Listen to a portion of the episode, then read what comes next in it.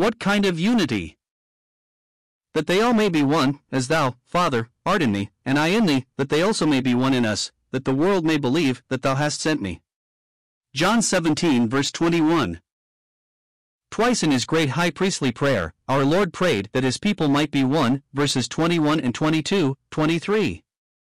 This prayer for unity has been seized as scriptural support for the ecumenical movement, a great organizational union of all professing Christian churches.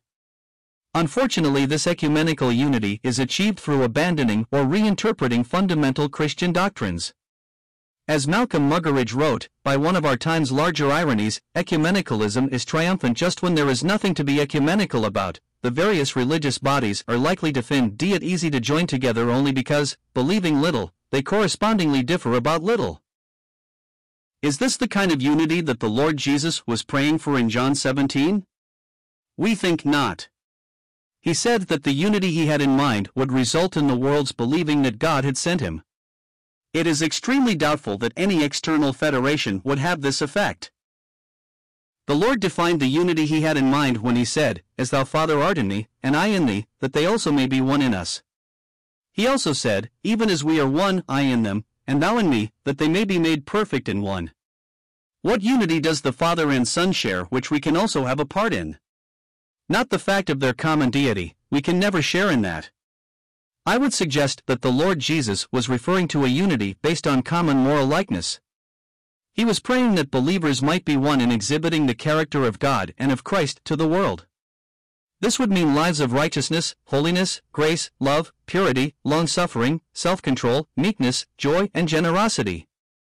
Ronald Sider suggests in Rich Christians in an Age of Hunger that the unity for which Christ prayed was manifested when the early Christians shared freely with one another whenever there was need. They had a true spirit of koinonia or community.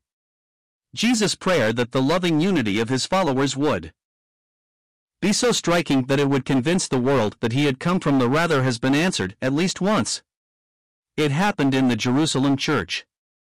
The unusual quality of their life together gave power to the apostolic preaching. Acts 2 verses 45 to 47, for 32 35. Such unity today would have a profound impression on the world. As Christians presented a united testimony in radiating the life of the Lord Jesus, unbelievers would be convicted of their own sinfulness and would thirst for the living water.